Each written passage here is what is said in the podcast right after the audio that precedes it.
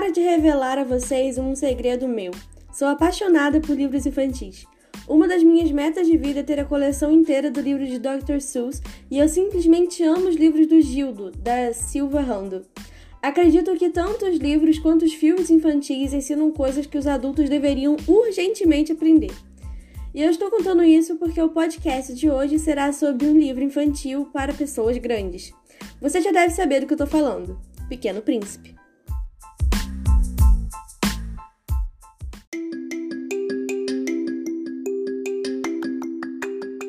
Olá, você está ouvindo a Bia, a pessoa por trás do Rosto Novo Literário. Estamos no episódio quatro, comemorando o primeiro mêsversário do nosso relacionamento por aqui. Comecei a página no Instagram voltada para literatura há um ano e desde então escrevo resenhas e dicas sobre livros. Além disso, já publiquei alguns dos meus trabalhos e, como o primeiro livro, Eis um Clichê, está disponível gratuitamente para os usuários de Amazon Unlimited.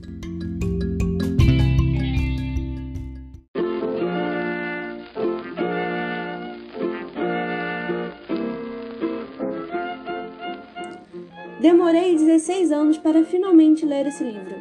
Todas as vezes que me pegava começando a ler, eu achava um saco. Simplesmente não entendi o motivo das pessoas fazerem tatuagens, festas e até casas inspiradas nessa história. Mas insisti na leitura e finalmente entendi tudo. A história começa com um narrador-personagem que estava exercendo seu trabalho de piloto até que seu avião cai no meio do deserto do Saara. Cheio de dificuldade, ele se empenha em consertar o avião. No meio de toda aquela confusão, ele enxerga um garoto na sua frente, tipo, do nada. Um garoto mei- no meio do deserto, vestindo uma roupa de príncipe europeu, e pedia para ele desenhar um carneiro. A partir daí, o foco da história muda e é destinado, claro, para quem dá o título do livro, O Pequeno Príncipe. Descobrimos então que ele vem de outro planeta, um planeta bem pequenininho, onde só cabe ele. Para você ter uma noção, um planeta tão pequeno que para o príncipe conseguir assistir o pôr do sol, é só ele empurrar um pouco a cadeira para trás. E ele chega a dizer que assistiu o pôr do sol quarenta vezes em um dia. E nesse planeta surgiu uma semente vinda do universo, é, caiu no seu solo e montou aí uma rosa, gerou uma rosa dessa semente. E ele e essa rosa criam um relacionamento muito profundo. Mas essa relação se mostrou tóxica algumas vezes, de modo que o príncipe decidiu sair, deixar o seu planeta e explorar outros lugares. Nesse passeio por uma galáxia nada distante, ele visitou vários outros planetas e conheceu várias pessoas grandes. Uma delas era vaidosa, outra era bêbada, outro era ganancioso, até que um passeio pelos, pelos pecados capitais, mas de uma forma simples e elegante. Ele vem parar na Terra, onde conhece o narrador. A notícia boa é que em nenhum momento parece que estamos lendo um livro de autoajuda. O autor tem uma escrita simples, delicada e encantadora.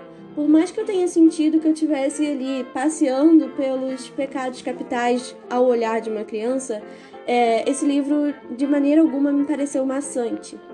Ele realmente merece o sucesso que faz e acredito que as pessoas deveriam ler e viver os ensinamentos presentes na obra.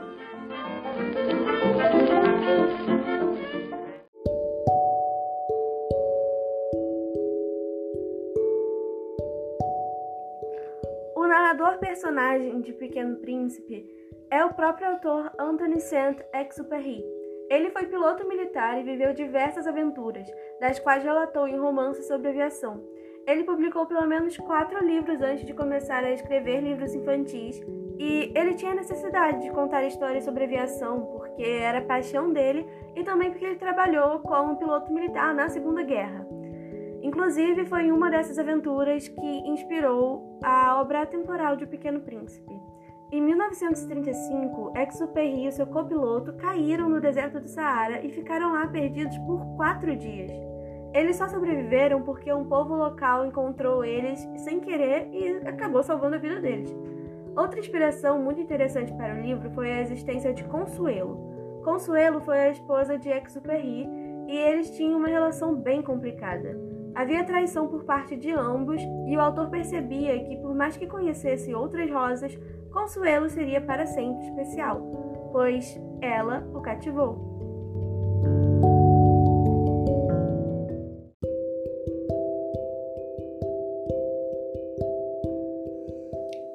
obra nos leva a refletir sobre uma série de coisas.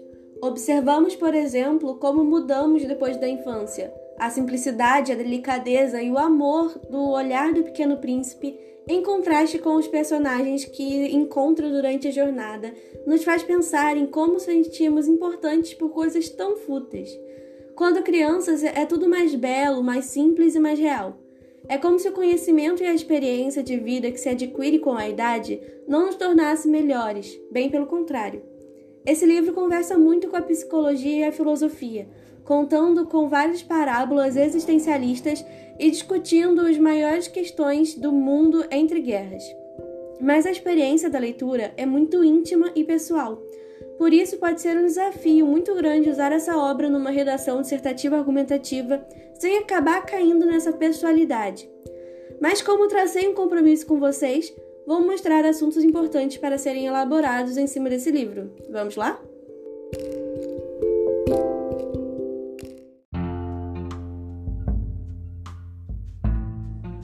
Eu não sei vocês, mas dentre as pessoas que o Pequeno Príncipe visitou em sua viagem pela galáxia, uma delas me tocou em particular. Foi, sem dúvida, o bêbado. Imagine chegar a um lugar e se deparar com um homem solitário, se apoiando em uma mesa com várias garrafas ao seu redor.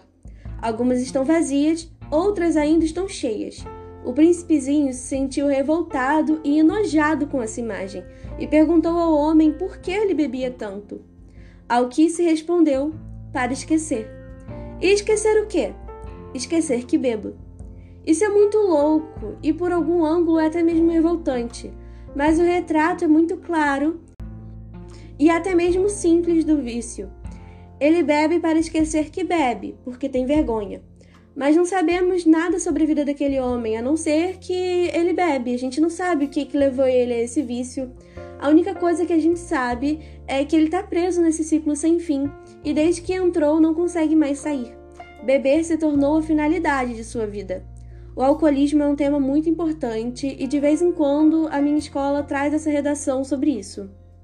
Não é uma má ideia usar essa parábola em sua redação e nem precisa ser sobre uma redação de alcoolismo. Pode ser uma redação sobre qualquer outro vício. É um tema importante e não faltam obras para se basear na redação.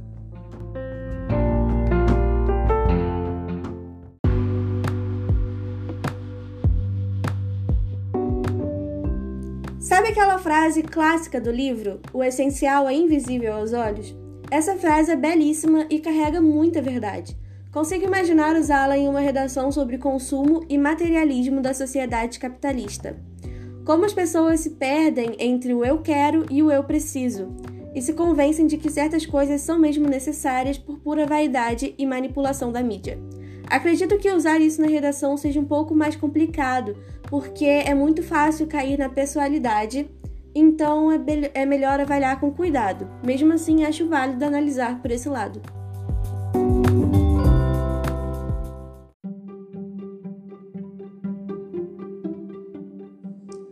O último tema que pensei em trazer por aqui é mais ligado ao comportamento do humano como indivíduo e como ele conversa com a sociedade que se insere. Se você já leu O Pequeno Príncipe, deve se lembrar do acendedor de lampião. Essa é uma das pessoas grandes que o Pequeno Príncipe encontra durante a sua viagem pela galáxia.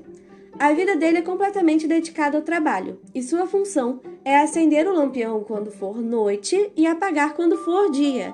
Mas o planeta é minúsculo, então a noite e o dia duravam poucos segundos. Resultado, apagava o tempo todo e continuava acendendo e apagando o dia inteiro. Tanto nós, leitores, quanto o Pequeno Príncipe, podemos con- concordar que o trabalho é bem irracional. Mas quando o príncipezinho se aproxima dele e começa a perguntar o motivo para aquilo, ele não sabe nem ao menos responder, mostrando que não questiona ou critica o que faz.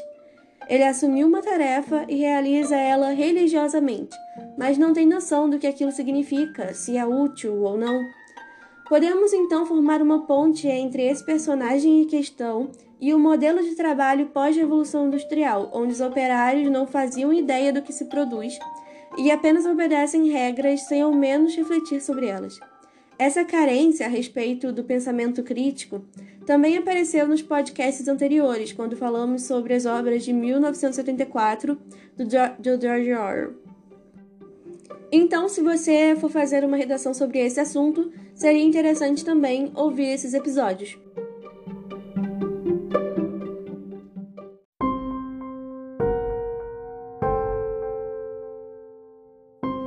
Antoine Saint-Exupéry, autor de O Pequeno Príncipe, morreu em uma das suas missões como piloto. Foi abatido por um caça alemão e nunca encontraram seu corpo. Ele parece simplesmente ter sumido da terra, como o príncipezinho. Esse é um livro infantil simples, mas é essa simplicidade que o torna profundo e mágico para quem lê. Então, se você ainda não leu a obra, eu indico que leia e tire suas próprias conclusões. Se você gostou desse podcast e quer conversar sobre ele, é só falar comigo pelo Instagram, arroba Rosto Novo Literário. Estou sempre por lá e é um prazer conversar com vocês.